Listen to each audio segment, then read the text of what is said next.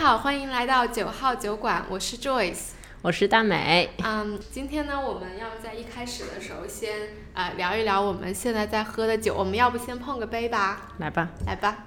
因为前两期 Joyce 不在，还有一天他们是在早晨录的，其实我们已经好几期没有喝过酒了。对，然后只要反正我在的话都能喝酒。我一直欠大家一期关于新西兰红酒的，我们也会马上把它补起来。请你把马上定义一下。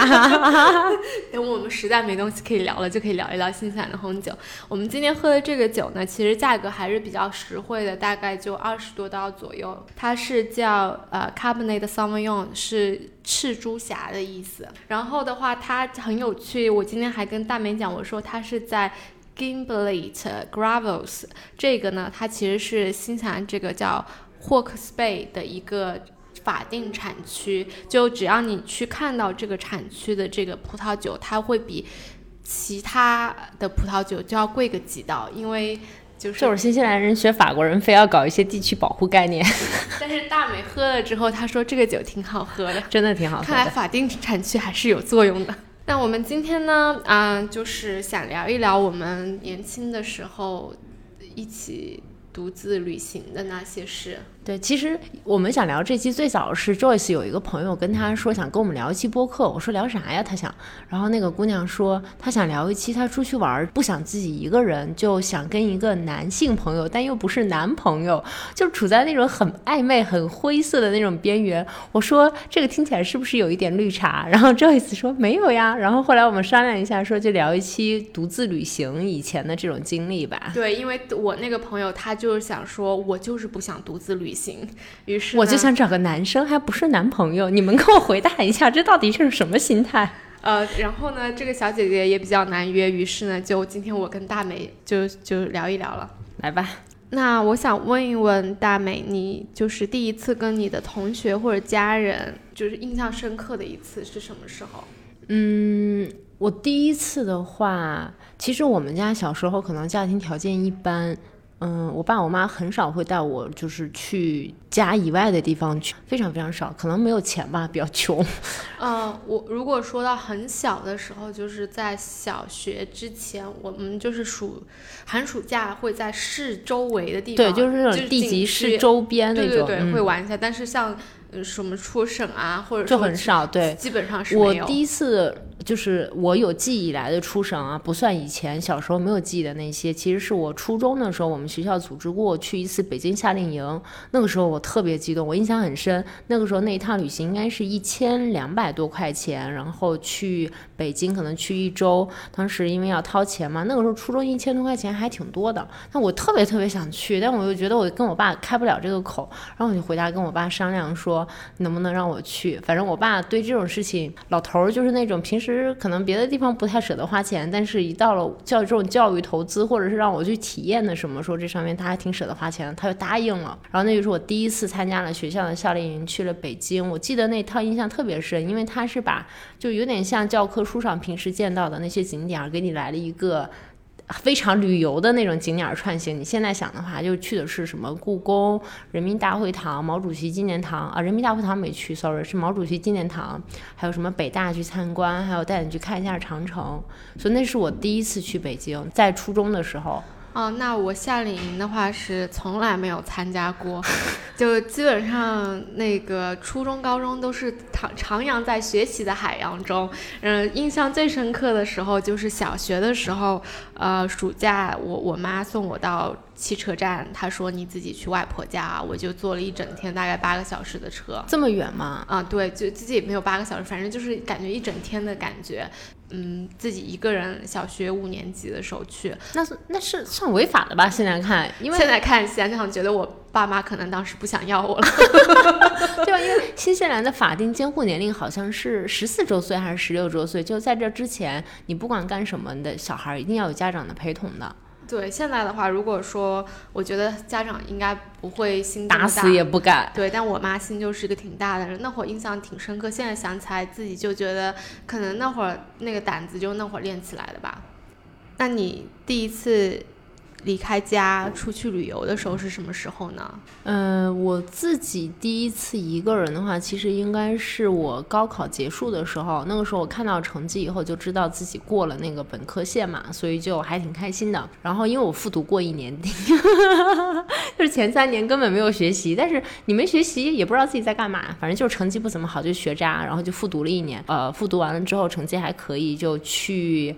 呃，因为我同学都已经毕业了嘛，他们他们当时在济南念书，然后是我最好的朋友，当时我就去济南找他，然后我们就一起去爬了泰山。那个时候可能年轻吧，居然高考完了去爬泰山，也不知道是怎么想的，就去了。我印象很深，我们当时是晚上六点多可能出发的，就是爬夜场，因为你爬上去大概要八到十个小时，爬到泰山顶。然后我们当时是想着说起来看个日出，嗯，晚上走了一宿啊，走到了十二点还是一点还是两点，终于走。到了那个泰山顶，因为你知道山顶上是那种非常有潮气的，而且非常有像雾，你的房间里都会是非常非常湿的。可能花了二三十块钱找了一个很简陋的那种小旅馆，在里边就是简单休息了一下。没有高三毕业的时候，嗯，所以高三毕业以后，我们俩就爬了一宿，去爬了这个旅程。然后我印象很深，那个时候还要坐那种绿皮火车，还要打印那种地图，就是你真的是要手手拿地图去寻路，然后会看那些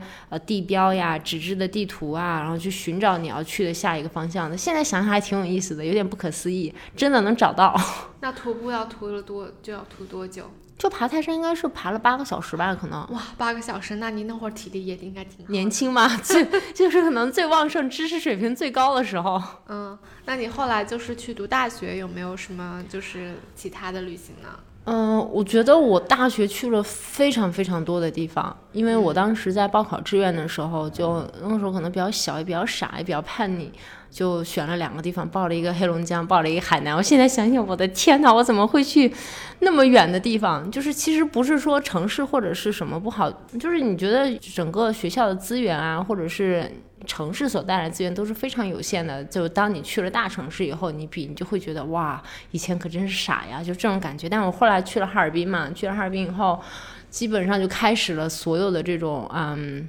结伴也好，独自也好，就我觉得整个属于比较开挂的模式，就一直在玩这前三年。你去大学的时候是你自己去的吗？还是你爸爸妈妈送你去的？是对大大一的报道是我自己去的，我爸妈并没有送我，然后他们给我买了一张机票，不对，机票也是我自己买的。呃，我爸有一个朋友在那边，然后他说他让他去接我，到时候把我送到学校去就好了。所以那个时候是我第一次坐飞机，我有记忆以来我第一次坐飞机。我爸说我小时候坐过，但是是没有印象的。然后就自己一个人坐飞机，特别紧张，因为在飞机上没坐过嘛。所以其实你的什么什么时候拿餐给你吃，然后什么时候下降，你要做什么，我是完全不知道的。偷偷的坐在那个地方，然后看周边所有的人都在干什么，就是在模仿大家，就是那种心情啊。那是我第一次完全离开家里，彻底彻底离开，就是离开山东这个地界，然后去到一个更远的地方去。哦，那我跟你可能不大一样了。其实我初中和高中我都是走读生，就是我不住校的。啊，然后我大学也填去了一个省内的大学，就在宁波，离家也挺近的。呃，当时我去大学的时候是我妈妈送我去的嘛。到了宁波之后，还有我的学姐 Jamie，Jamie 又出现了，对，Jamie 又出现了。她就是把我忽悠进我们学校的那个学姐。呃，我到了学校之后，她就帮我安排了，就所有的东西，告诉我在哪去哪儿都有人罩着。对，就因为我们，我可能没有像大美这样子，就是认识的人都来自五湖四海，因为我呢。我们刚好那一届，我们是英语专业的，刚好我们学校只招本省的人，导致了我的同学，所有的同学基本上都是省内的人。因为我是啊青岛的考生嘛，就相当于我的同学大部分都留在了青岛，然后我们班四十多个人，可能百分之七十的人都留在了。呃，本市，然后有百分之二十多、二十五吧，可能去了像济南呀、淄博呀，就是青岛外面的城市。然后可能我们四十多个人里面，只有四五个离开了山东省，所以我当时是选了最远的地方去嘛。我这个我我真的有发现很区别，就我跟 Joyce 在沟通的时候，经常会发现，然后我们俩说的事情都是国内的，但是不一样。然后就发现原来就是我的同事和朋友和大学同学都是遍布在全国各地的，所以其实。呃，对我来说，我就感觉好像，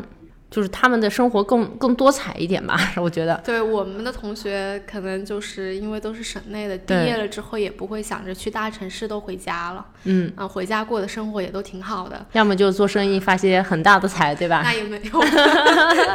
我的同学们要听到了，请呃让我抱一抱大腿。那你大学的时候，就是有去过哪些呃有意思的地方？就是你开始离开家了嘛？嗯，开始，其实我们俩都差不多，算是要开始寄宿啊，嗯，重新一个段独立的生活。我我其实因为我在东北念的大学嘛，我对东北的感情特别的深厚，真的就是我在离开东北很久以后，我觉得我的说话的口音方式还有饮食习惯都非常的东北。然后别人提到东北的时候，我都特别特别有认同感。就是你聊聊什么锅包肉，聊聊什么搓澡，吃个什么大骨棒，或者是就很多口头禅，就是这种的，我就非常非常有亲切感。然后我刚去学校，在东北的时候，一开始就是在学校周边玩嘛，就去了很多，我觉得。呃，在现在看来可能还比较热门了，那个时候还是没太有人去的。比如说像什么延吉啊、丹东啊、齐齐哈尔啊，还有什么呃牡丹江啊这种地方，就是都在我们学校，就是在东三省那个附近。但是你其实你想想，你平时在生活的话，就比较难去到那些地方。我印象有很深的有有一些，就学校周围的这些，嗯，比如说你在哈尔滨的冬天的。江面是会结冰的，你可以在上面开车。我当时第一次看到的时候，我整个人激动到哭了。就是我从来没有想到，哦，原来江冬天是会结冰的，而且非常的厚，你可以在上面开车四四驱的那种越野。我天呐，我到现在还没有感受过。而且而且当时是我们有很多同学是海啊、海南过来的嘛，然后他们真的在下雪天的那一瞬间，就在学校的那个地面上。蹲了下来，抱着雪哭了，然后你就有一种刚融入到这种社会大环境里面，你会发现哦，原来我们这么不一样。我能跟你说一个很搞笑的事情吗？我有一次去啊、南岛嘛，新西兰南岛是冬天下雪，然后晚上的时候就是外面的山都是白色的，我突然间觉得很不适应，然后我就跟 Simon 说我有点害怕，他说你怕啥？我说外面和我平常见到的不大一样，我说我们南方的人不怎么见到雪。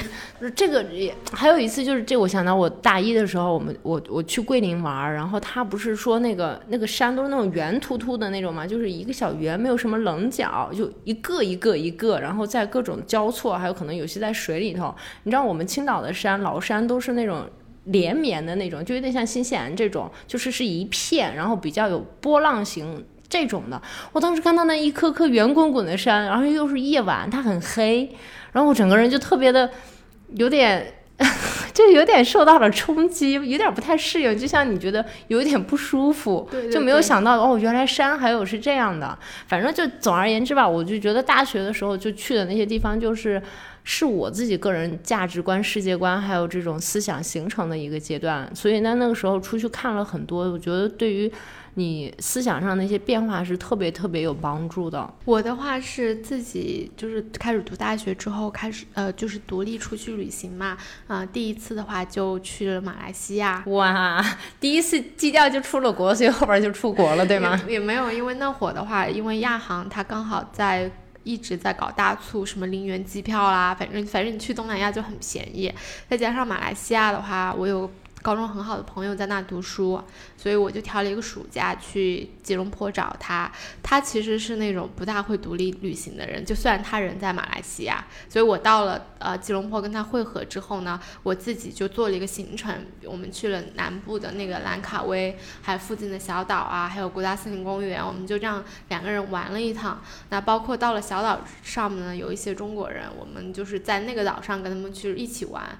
但是结束了之后就又各玩各的。那会儿那一次暑假的话，就觉得说，嗯，怎么说呢，用到了什么油管啦、Twitter 啦啊啊这些，就给我还是蛮大的一些冲击的。啊，你你真的是第一次的基调定的比较好。你看，我一直是在东北省内晃悠。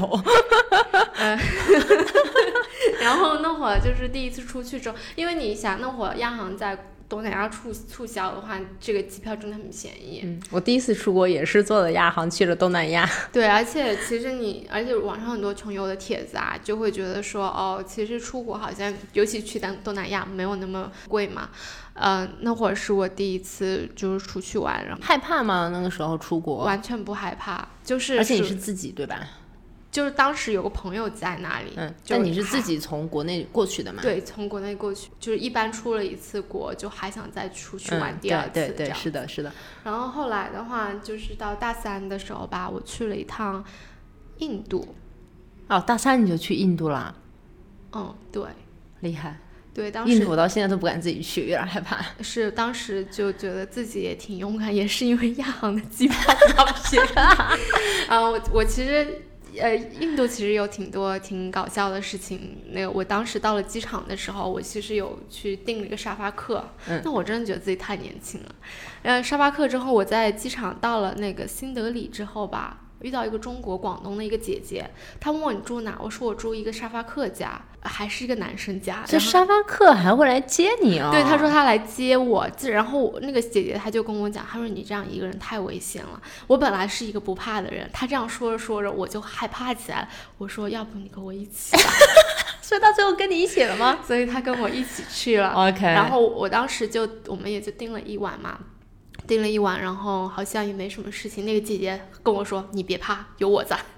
于是我就跟她一起，然后那个人就来接我们把我们接过去，然后住了一晚上这样子。嗯，你说沙发客，我我有印象想，我我觉得我大学的时候最远程的一次也是就是自己出去玩，是去新疆，当时也是睡了很多的沙发客。当时豆瓣有个小组叫呃我家沙发给你睡，哦，嗯，我我当时其实宅在里边儿宅了挺久的，那个时候就睡沙发睡了还挺多的，我印象特别深。我当时是先去了乌鲁木齐，而且因为当时去去呃乌鲁木齐的那个火车特别难买嘛，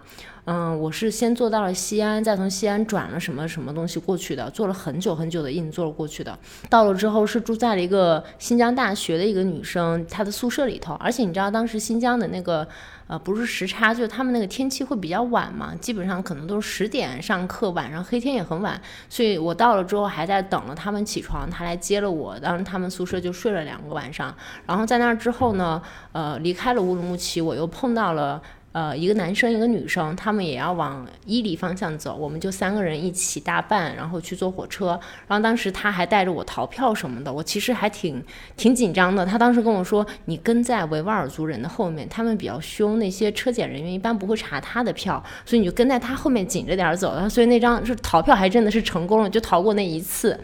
然后逃完票之后，我我们三个人结伴了可能两三天吧。然后我当时也是在。嗯，反正那个时候认识人都是在豆瓣上认识的。然后当时还有另外一个人，他在呃新疆要骑摩托车环环线环一圈，然后我中间也是一个男生，然后我还搭了他的摩托车走了两天。但后来，呃，我们当时是想从北边穿上去，去去叫什么克拉玛依，对不对？然后去那个北边那个城市叫什么俄什么？哎，我记不住了，反正就去北边。但是后来因为山山山地塌方了之后，我们摩托车过不去，然后我们就绕到最边上去了伊犁，走了什么塞什么湖，我现在真的记不住名字了。那个那一次是我觉得自己玩的比较野的一次。然后后来那个男生因为他继续往北走嘛，然后我当时要赶回学校上课，我就从中间穿回了，就是经过吐鲁番什么的，回到了那个乌鲁木齐就回学校了。但是我印象当中很深很深的是，中间我还因为他走了之后，我又搭车走了两天。然后我当时搭车的时候是一个，嗯，有点反正是维吾尔族的人，但是他就是普通话说的什么都很好。然后他还说胆子是不是太大了一点，就是在这个地方敢自己搭车。其实现在想想还就是年轻，就是什么都不怕那个时候，而且你整个人对。充满了好奇跟向往，你就很有那种想要 explore 的那种精神。而且新疆对我来说实在是太漂亮了，我觉得新疆的风景一点都不输新西兰的，只是国内的那些旅游景点啊，或者有些商业化可能做的稍微有一些过度，但新疆真的是太漂亮了，特别特别美。所以我当时从那个地方走了之后，就又回去学校上课。就这一段旅行是我觉得我所有独自旅行当中就是最精彩和我我我印象特别特别深的一一一幕。然后后来我有次回青岛，我我还在公交车上碰到了跟我一起就是搭车的那个男生，然后我们俩在公交车上还相认了。我天，后来加了微信，然后就一直保持联系，就有时候会偶尔聊两句。他后来呃回了青岛做了老师，然后在体制内做的不开心，又去大理开那个民宿啊什么的。后来在大理民宿被查之前卖掉了，赚了点钱，然后又回了青岛。嗯，我们后来还见过一两次。啊，那还挺有趣的。对。就那个时候真的是什么都不怕，就是觉得一切都很开心，充满好奇，就很好玩儿。但你现在让我去做那样的，我真的觉得打死我也不会了。对我也不敢去，包括我现在就是被 Simon 说说，我觉得泰国都是一个比较危险的地方。Simon 只是不想自己去，什么都想带着你一起不。是，他就他说有数据表明泰国是一个比较危险的地方做。科研的人真可怕，什么都要拿数据说话。对，然后我说那你印度会考虑？他说印度我是绝对不会考虑的。哎，说到这个，我还有印象，我大一的时候，当时嗯、去那个呃广西那边支教。然后呢，但那个寒假是我第一次自己去南方。你知道，我其实那个时候有一些冲击的点还挺多的，就是我从小到大都生活在北方，第一件事情就是冬天去的没有暖气，就是 就是这种哇，原来有一个地方没有暖气，你懂吗？因为东北的暖气那就是在宿舍里面就是穿短裤穿短袖我嘛，太懂了，因为我有一次冬天去西安的时候，我被震惊了，为什么屋里的暖气这么 就真的，我第一次就是发现，我靠，没有暖气，好冷。但是你不觉得很干吗？就是我在西安的时候，它就是西安的那个就是室内供暖比我们南方开空调的暖气还要足，嗯，但是我就会习惯了就好了。。我当时上大学的时候，在哈尔滨第一天晚上啊，第一天起床啊，我直接就流鼻血了，因为青岛会稍微湿润一点嘛，就是它靠海什么的，我从小就习惯了这种气候了。我到了东北，我真的是第二天起来，我我喉咙是干的，然后直接就流鼻血了，我当时都惊了，我还能这样？然后。然后到了南方之后，发现没有暖气，也挺惊讶的。然后还发现南方会有很多的夜生活，就是呃什么逛街的地方啊，那种小店儿什么的，大概可能十点以后才会开门，或者十一点。但是看什么城市吧，因为我有一次去广交会的时候，我们在广州嘛，嗯，我我因为我同学是温州的，他说广州这个地方完全没有夜生活，他说我们温州大排档满街都是。啊，对，有可能。反正我当我当时是在柳州支教嘛，我们去了可能有一个月，然后出来的时候就发现，就是晚上到处都是大排档，吃什么啤酒鸭呀，还有什么有什么栗子炒鸭还是炒鸡，就很好吃。还是我在那个时候第一次吃了螺蛳粉，就那个时候螺蛳粉根本没有像现在这么 popular，就完全不知道，你就闻到臭臭的，但你就好像吃起来也还行，因为就他们都说是地方特色嘛。我跟我大学同学我们几个人就一起去吃，那个时候吃的根本不知道是什么滋味，然后但是就还挺好奇的。那你们支教支的多久呢？嗯，一个月吧，其实就是，其实对我们来说，我们就是想要有一种体验，你并不会觉得自己真的可以帮到他们什么。但是当时，我觉得在你刚开始认识这个世界的时候，那些冲击都对我来说都很强烈，因为我当时印象很深，我们是先坐火车到了长沙，长沙又换了一趟火车去到了那个县里，然后从那个县里又坐到了镇上，然后从镇上去到那个村子里，大概就在那种。无边无际的山里，然后又开了四五个小时才到达那个村子里，所以就当你到达那个地方的一瞬间，你就开始明白了为什么地方会有那种呃山高皇帝远，然后你知道为什么有人会被拐到那个地方一辈子都出不来，然后你也明白为什么那些孩子们。除了念书没有书念，就将来只能去一些工厂打工，因为它实在是跟你生活的我们现在所谓的这个文明世界完全完全不一样。而且你我我自己真的就是以一种比较自私的想法，对我来说，我只是为了去体验一下而已。你真的不会觉得你能帮助到他什么，你只有一个月，而且他们去了之后，嗯。跟你有一些交流，有一些沟通。有些人，有些人确实是最后也出来了。他我们有一个朋友跟里面的一个学生有保持联系。后来那个小男孩儿就特别喜欢我们那个同学，因为长得比较漂亮嘛，可能。然后后来那个小男孩儿去了广州打工，然后他们还在广州见过一次。嗯，就是有一种很恍惚的感觉。但是剩下的那些人，我觉得。嗯，你做不到什么，除非你真的驻扎在那个地方，把你的知识和世界可以带给他们。而且你知道，就是后来我去完之后，我们同班的同学也有再去的嘛。然后他说他走的时候，就是那种他说村里的小男孩儿、小女孩儿就是会争相找他要东西，就是大家已经把这种东西就比较功利化，他们也知道你来了带不走什么，就看你能去的时候带给他多少的资源。但是我觉得可能这样的经历其实是能够给你带来其实挺多对，我觉得就是这件事情只对我有利，对他们没有什么益处的。嗯，就是在那个时候，嗯，就是我们的世界观，还有你很小的时候，你去看到了这些东西，就很容易的帮助你去理解后面你你生活当中的一些点点滴滴吧。嗯你就是你刚才说的，你这支教经验，我想到那会儿我去印度嘛，我最后一段两呃两个星期的话，我是在那个 Mother Teresa 的，就是就那呃很有名的特特蕾莎莎修修女，女，对，她有一个就是叫嗯做义工的地方嘛。然后我是在那个死亡之家做了两个星期义工，它就有很多不同的做义工的，有是儿童之家，就是你去照顾儿童，然后有照顾呃不一样的人吧。然后死亡之家那些人就是就是要垂死的人，然后我就呃去照顾那些人，基本上很多每天就是喂他们吃东西啊，有一些要换换洗啊什么东西的，也挺震撼的。他们是生病了，还是是说年纪比较大了？不，他们就是因为有一些是比较年轻的，就是可能整个人经历了太多，然后可能就是会要临死，嗯然后你就是送他最后一程。其实我觉得每一个人的这个想法都不一样。就比如说跟我一起去的一个姐姐，她就受不了，她就觉得说这些人就是要死掉了，她就觉得每天就是给她的这个是非常的。就是消极的，但对我来说，我的 mindset 就是觉得说，我觉得能在他人生的最后一段陪他走过一段，我就觉得特别的好。然后因为也不知道为什么那个死亡之家里面大多数人都是女生，就会觉得这些女性，就是全世界的女性，就是都挺挺不容易的。嗯、再然后的话，当时也认识了一个小伙伴嘛，就是我们一起做义工的。其实也是因为他，我才知道了有新西兰 Working Holiday 这件事情。嗯，因为我当时有问故事都是有串联的。对，对，我就问他，我说，因为他我们俩同届嘛，我说你你毕业之后干嘛？他说他要去新西兰 working holiday。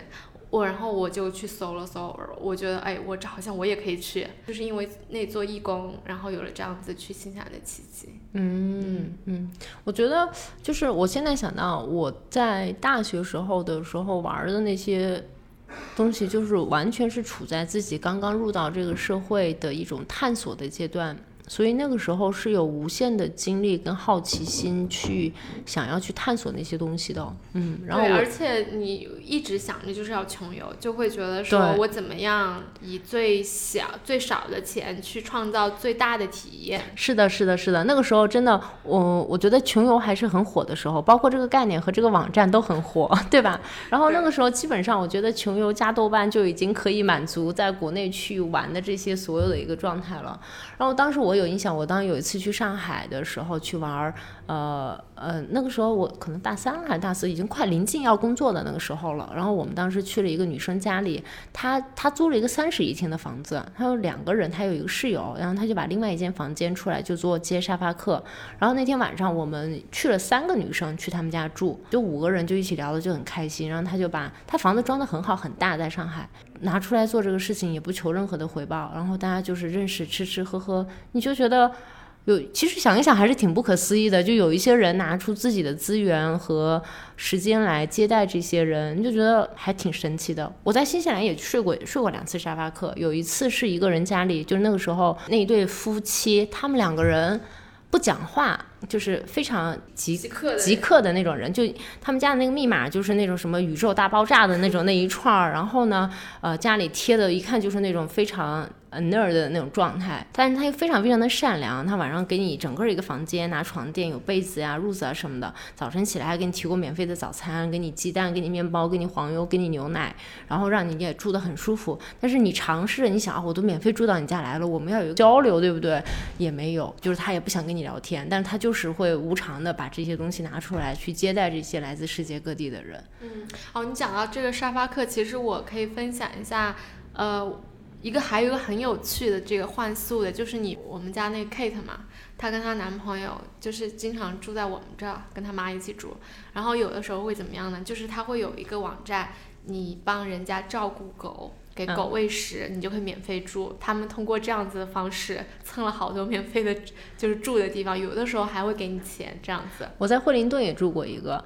呃，是也是因为当时不是拿一五年的时候拿的是 Working Holiday 签证嘛，所以那个时候就是在玩儿，然后大概住在惠灵顿的一个富婆家里，她不是那种中产的那种富有，他们自己买在惠灵顿周边有一个很大的农场，养鸡、养羊、养一些小的东西，但是只都是供只供家庭供给非常非常少的那种，名义上是 HelpX 那个网站让你去换宿，但实际上呢，她也没有什么活儿给你干。后来我们发现是什么呢？就是她老公是在那个。船上工作的，就是两个月、三个月都在船上，再回来休两个月、三个月。所以我们跟她交流的时候，是她老公在跟我们对，她只挑女生去他们家住，然后她希望他们家没有人的时候，有人可以去陪陪他老婆，还有他两个孩子。他们家非常非常的漂亮，他每天也没有什么活让我干。最后呢，他就是说，哦，今天。呃，当时商量的是说，每天工作三个小时到四个小时，你就可以有一个 free 的这个呃食物和住宿。他就说，我这有一箱古董的盘子，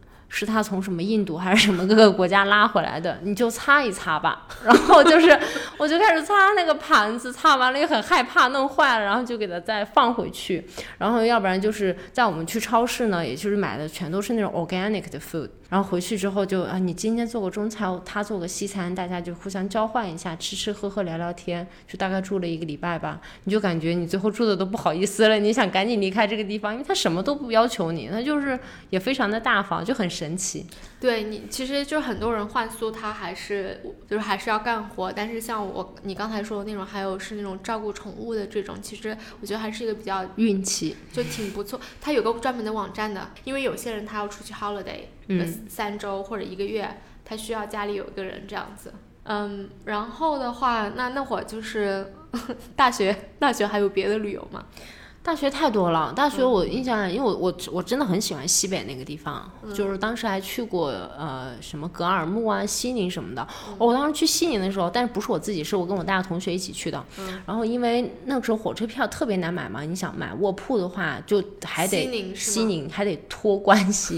我我当时我同学他。他反正就是他妈帮我们找人在铁路上给我买了四张卧铺票，而且是呃两张下铺，两张中铺。我们那个当时我们四个人一起，两个男生，两个女生。嗯，就是我们那一个车厢里面有一个叔叔，他带他妈在北京做完手术要回西宁，但是你想刚做完手术嘛，老人家肯定不能爬上爬下的，又说跟我们换一下票。那我们无所谓啊，睡哪里其实都 OK 的啦。我们就把下铺给了他，然后到了西宁之后，发现那个叔叔是西宁的一个什么。不知道是什么政委还是什么高干，说要给我们钱，我们说真不用。你想能差多少钱，你也不在乎那点儿。他就给我们安排了一个司机，一台车，带我们在西宁玩了一天。嗯，就是而且所有的当时西宁是不是有一个叫什么西塔寺还是什么寺的，还是所有的门票什么的全部都给我们省掉了，就带我们在那个地方玩了一圈。嗯，我就是就觉得很神奇。但我在格尔木的印象很深。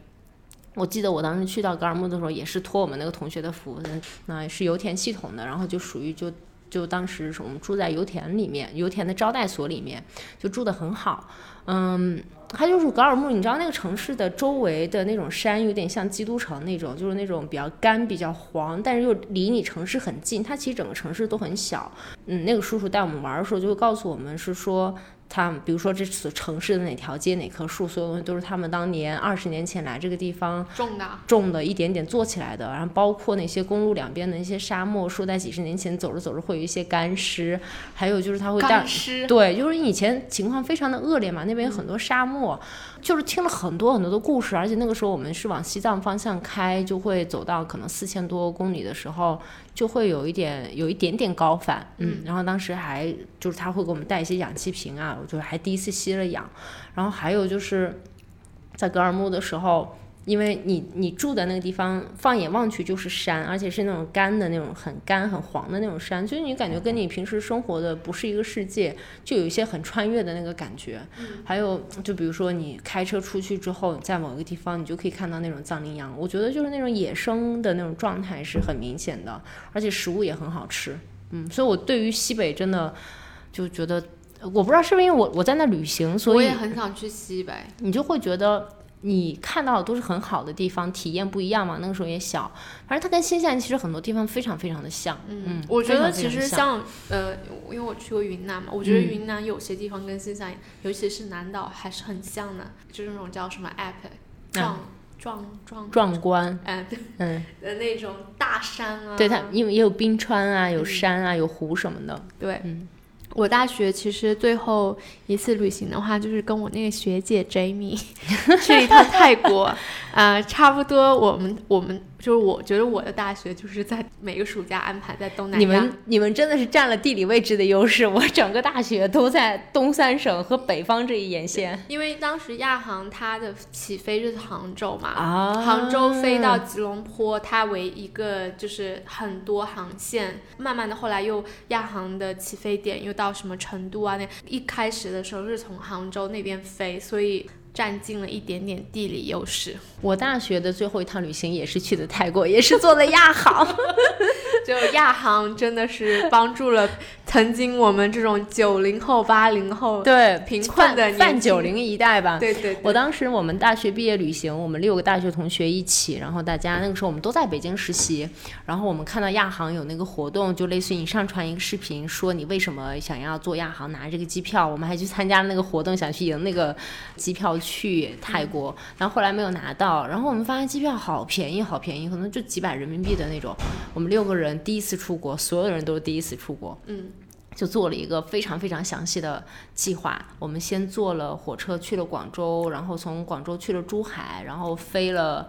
呃曼谷吧，然后曼谷去了普吉岛，普吉岛去了清迈，然后又回到澳门，然后再坐公大巴出来还是怎么着？反正就是走了整个的一个东南亚，就特别开心。我还我印象特别深，你知道泰国不是有那个小那种小车吗？就就是有一次我们要从我们住的 Airbnb 去一个地铁站还是什么的，就有点远，我们就想打一个车。但我不知道那个车叫什么了，就非常小。那个车理论上来讲只能坐四个人，但是我们三个男生三个女生嘛，然后就是你抱着我，我抱着你，或者大家挤一挤，然后最后就所有的人就挤在一辆车里面，就可以到达一个终点。嗯，然后泰国我就觉得又好吃又好玩，然后泰国人对华人又非常的友好，我对泰国的印象就特别特别特别好。我也是，我嗯就觉得都是就是物价便宜，然后又好吃。而且曼谷非常的国际化，我就觉得泰国那边很多人长得，呃，有一些人是非常洋气的，就是感觉就处于那种亚洲人跟欧洲人中间的那种长相，因为我觉得还挺性感的。很多我能说一下，我突然想到，当时我跟 Jamie 去泰国的时候，因为他特别爱泰剧，他还做了有一天的攻略，就是泰剧景点打卡。可爱的 Jamie，嗯，太搞笑了。然后，那你后来就是毕业之后嘛，你还是会说独自旅行啊，还是说有没有一些旅行状态的一个转变？嗯，我其实，在毕业以后几乎就没有怎么再独自旅行过了。第一年还有，之前我也提到去上海跑马拉松啊，就是在上海周围，呃，前一年还是有一些独自旅行的行程的。嗯，在那边也认识了很多朋友，但是后来。基本上可能随着你收入的逐渐增加，对于独自旅行这件事情就越来越远。对我来说，在北京那那几年，就是嗯，你国内已经觉得自己去过很多地方了，我就开始走向东南亚了，你懂吗？就是陈粒那首歌里唱的是什么“世界那么大，我只去过东南亚”的那种，就开始进行什么日本、韩国、柬埔寨，就类似于这样的地方的一些走，但是我都会喊朋友一起去的，或者我就是会想要去那种有我朋友在的地方，我就很少再自己一个人出去了，就是你就进入到了那种你做什么事情觉得有一个人可以聊聊天。分享一下，然后有个人有商有量的一起，就进入到那样的一个状态了，一直到现在都是。我我从可能毕业后两年以以后，就再也没有自己一个人出去玩过了。嗯嗯，那我的话其实还是非常就是喜欢自己一个人出去玩。我其实现在也是吗？现在不是，现在我有男朋友了。就我我以我就是毕业之后嘛啊，就工作了。我其实我对我来说，就是更加的是在于目的地在哪。比如说像台湾这种文艺小清新的地方，那对我这种文伪文艺青年是一定要自己一个人去玩的啊。当时我那个男我那个男朋友他是一个台湾人。他人在新西兰，然后我就是当时很喜欢他，就是那种求而不得的心情。我自己很脑残的跟自己说，我要去你就是因为他是你的家乡看一看一看。然后我就去了，然后呢，我是自己一个人去玩，就觉得又带着那种伪文艺青年的这种淡淡的哀伤的感觉，就觉得还挺不错的。然后后来的话是去。嗯，像土耳其、埃及这种地方，因为我会觉得有点担心，因为是两个地方嘛。但是是就是从土耳其完了之后去埃及，我在土耳其的时候找了一个，在全国上找了一个大叔，然后大叔有多大？就他大概比我爸年轻一点嘛，他他是因为他在上面讲的是说他跟他的另外一个小伙伴一起，然后的话就是说可以多加一个人嘛。对我来说，呃，就是这种结伴不是为了拼房，主要是为了就是路上有个人可以照应一下。啊，结果就是在临行前的一个星期，他跟我讲说他去不了了，表表示很抱歉。然后他说我给你安排了一个小呃呃小小帅哥，安排了一个小帅哥。对，然后我到了土耳其之后，其实那个男生有来机场接我的，就突然间就是完全按照我的行程来了，你知道吗？就就就他我说啊，我说你去哪？他说那我跟你行程一样好了。然后我们俩就一起去玩了。到到最后他还跟我说，他就因此在这个旅程上喜欢上了我，我真的是 哦，然后 然后后来我们就去了埃及嘛，埃及其实挺有趣的，因为埃及这个地方非常适合那种你住五星级酒店，而且你觉得不是特别贵的那种。我们是四个小伙伴，都是在穷游上认识的。就是有一个大姐姐，她把自己在埃及的行程全部都写下来了。然后我看了看，跟我准备的行程差不多，嗯于是我就联系上了她。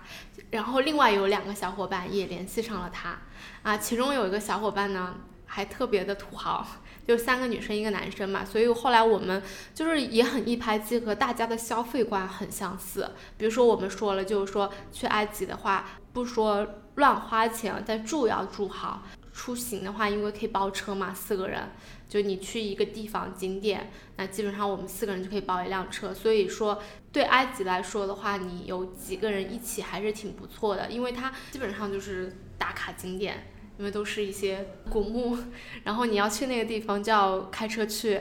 啊、这样子一个人包车就比较贵。后来的话是因为，嗯，就有男朋友的时候吧，就会去一下附近的啊隔壁的澳大利亚，然后还有附近的小岛玩一玩。那现在的话，基本上出去玩都会想着说，肯定是跟男朋友一起出去玩的。但是如果说，比如说我明年回国的话，我可能有一些自己的旅行计划啊什么的。如果男朋友不在的话，我就还会自己去玩，因为国内的朋友可能就要在上班呀、或者说他们没有时间这样子。我我基本上工作以后，就刚刚说了，就很少再自己出去玩了嘛，就自己一个人。然后，但是我觉得我有一个很大的心态的转变，我不知道是。其实挣钱真的没有挣多少，刚毕业的时候很辛苦，之前也说过，刚 刚工作的时候一个月四千块钱，交完税三千一，然后你又想你啥也不剩，但是就属于就可能那种那种对外探索的欲望没有那么强烈了，然后你长大了以后，你就希望做什么事情也可以有一个人分享，然后经济上你可能有一个同有一个人一起出去玩也更实惠嘛。你想点餐，你自己一个人也只能点一份呐、那个时候我就开始就是基本上就跟我的大学同学，因为我们当时都在北京嘛，还有同事们啊什么的，嗯，就去什么周边的这些国家。那个时候对国内探索的兴趣已经开始减弱了，就开始想要稍微往外走一点点了。但是我那个时候因为在跑步，所以我其实经常会呃想要选一些有赛事的地方去，比如说当时去柬埔寨，就是他的那种马拉松半程的嘛，他就会在呃吴哥窟里面跑一个半马，我就会觉得哎这个蛮有意思的，那我就去跑一个这个，嗯，然后或者是。比如说之前去台湾的时候，但当时因为我没有报上名，就台湾有那种什么耐克的女子马拉松啊什么的。我去台湾的时候跟你的印象不一样，你不是说你觉得自己特别文艺嘛，就觉得那儿特文艺。我当时去的时候，那是我最后一次做攻略。我后来还有很大变化，我就不做攻略了。我以前也是，就是会做一个非常详细的攻略，大概什么行程啊，去哪里约车呀，今天上午几点几点可能去哪里去哪里。大概那是在台湾是我最后一次做，我印象特别深，就是当时在穷游有一个人发了一个非常详细的帖子，非常非常的实用，基本上就是按照他的那个行程去走的，甚至包括那个司机他推荐的那个人都是用了他的，就觉得非常的高效。然后当时在台湾玩的也很开心，但是就是从那儿之后就。进入了一种再也不想要做攻略的状态了，也不知道为什么，觉得好辛苦哦。现在所以出去都是我在做攻略。对，现在就是去哪儿就说好去去几天，OK 定好，然后去了之后再说。就真的就是这样了，我现在就进入了这种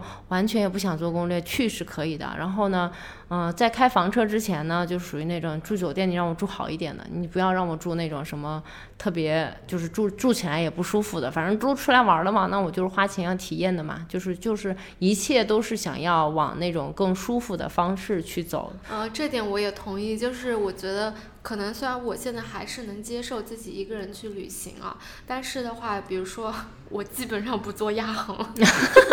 因为因为就是亚航这种便宜机票都是红眼航班嘛，我我真的会觉得说年纪大了一些之后呢，在飞机票上面会不要省。我有同样的感觉，我去年有一次那个什么去去哪儿，反正去澳洲玩儿。我当时想，哎呀，哦，捷星便宜，七点钟飞，便宜了可能一半的价钱，我就去赶了一个早班机。结果到了酒店之后，一直睡到下午四点还是五点，就起太早了，然后我整个一天都废掉了。我还不如舒舒服服十点钟去坐个纽航过去。对，因为就是我之前的那公司啊，我们出行都是坐纽航，然后再加上就是我男朋友对。就是廉价航空有非常深的恐惧感，因为他被杰星放了好几次鸽子了。你看出去的话，基本上都坐纽航，然后包括就是现在因为回国嘛，我回国的话，其实之刚开始的时候，我也是愿意坐纽航的，纽航就各方面服务啊什么的都好一些。但是现在因为中国的航空公司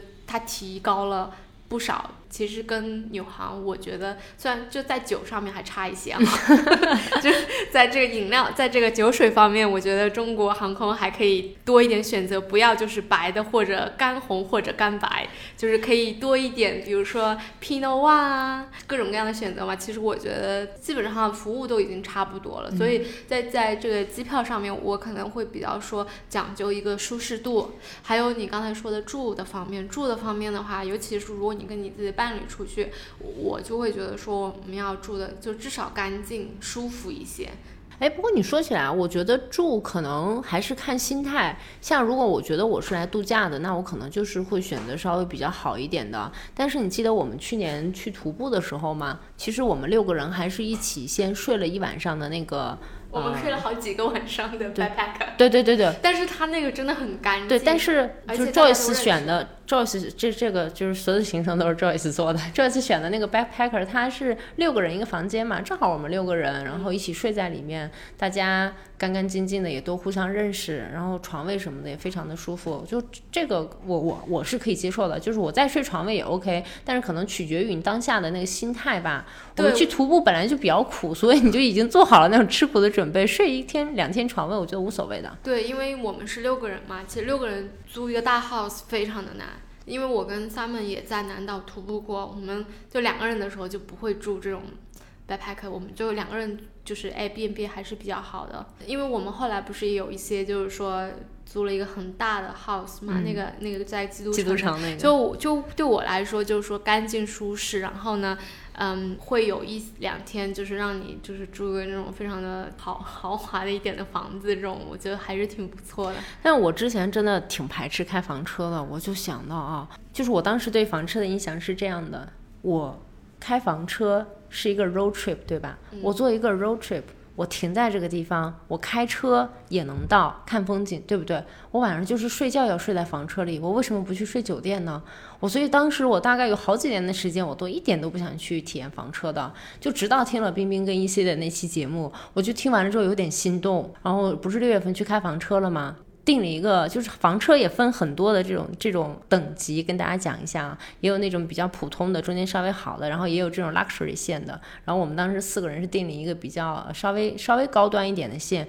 就住着很开心，因为它里面是非常干净的那种装修，呃，很现代，然后包括整个车都是那种可能半年一年新的那种，所以我整个体验是非常好的。虽然它很小，但是嗯，对我来说就是一个。不一样的体验，然后里面的所有的这些床垫啊，包括呃冷气、热水、烤箱、冰箱什么的，就应有尽有。我们当时最大的感觉，我们四个人有说，就是是一个什么感觉呢？就是里面可能只有十几个平方，但是你就觉得你住出了一种尊贵的两室一厅的感觉，因为它的功能的分区是非常的明，就是非常的清楚的。然后里面的床垫也很舒服，很多的细节都非常非常的到位，你就觉得哇，好开心！就是现在让我们再去开房车，我还是会愿意的。对，如果大家对房车那期感兴趣的话，可以听一下。呃，我其实大美，你刚才说那个房车，其实跟我们后来租的那个房车，我也是听了那期之后去房车旅行嘛，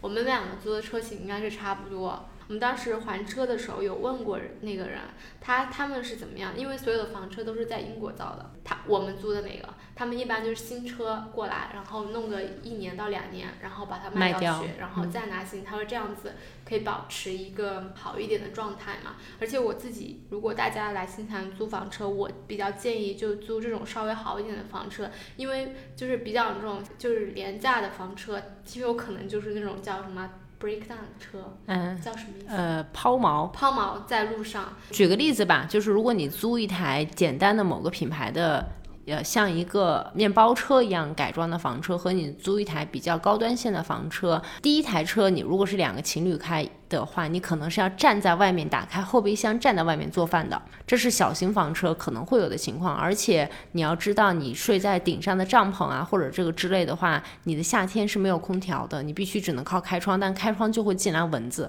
所以它有很多的细节是没有考虑在到位的。嗯，稍微高端线一点的这些车，你里面的这些暖气呀、热水啊都是应有尽有的。如果你是在一个正规的营地的话，你充电之后，那你的这一切都是可以正常运转的，且。你不用站到外面去做饭，所以就是反正细节很多，差别差别还是挺大的。这个大家真的可以去听一听房车那期，如果感兴趣的话。嗯，就是反正自己现在今天跟大美聊这期，会觉得说自己年轻的时候真是疯狂。你现在让我去什么 去印度啊，某个男生家去沙巴克，或者那种。嗯，去哪里哪里穷游一下，我觉得我应该都不大会了吧。对你现在再让我去新疆跟一个陌生的男人坐摩托车，还或者去搭车，你现在让我去，我也不会了。我觉得还是你在长大的过程当中，你的心态真的会发生非常非常多的变化。我觉得我们两个的经历应该跟大多数人都是一致的。年轻的时候，可能很多人都是这样的，但是也有像我朋友这样子。他就说：“我不是那种爱自己出去玩的。”哦，我我之前在北京工作的时候，我的同事就是他说他不愿意出去玩，他说他不爱旅游这件事情，他不理解为什么那么多人愿意出去玩。我说你不觉得出去看看很好吗？他说不啊，他说互联网这么发达，我想看的一切在网上我都能看得到，我为什么一定要出去？那时候我还觉得哦，原来这是一个宅男的借口。现在想一想，可能真的。不是每个人都会一定要出去玩，而且有一些人出去玩，比如说像我那个同学，他就会觉得说我是想出去玩的，但是呢，有些地方我觉得比较危险，因为他比如说他去日本啊，他就可以跟他的闺蜜去，但是他现在又是单身的状态，他想去一些，比如说像你说的西北啊，他觉他自己个人觉得比较危险，他就想跟个男生去，但是跟男生去呢，他又担心这个会不会发生这种情感问题，他又比较担心，所以呢，就因为我。跟他的这样子一个讨论，有了我们今天这样子的一个话题，也算是对我们年轻的时候一个小小的回忆吧。嗯，如果大家就是嗯也和我们一样，在年轻的时候在穷游豆瓣上面做过一些傻事，呃，就是请在这个小宇宙的这个评论区跟我们一起分享一下。那今天的节目就到这里啦，希望你们会喜欢，祝大家新的一周开心，拜拜，拜拜。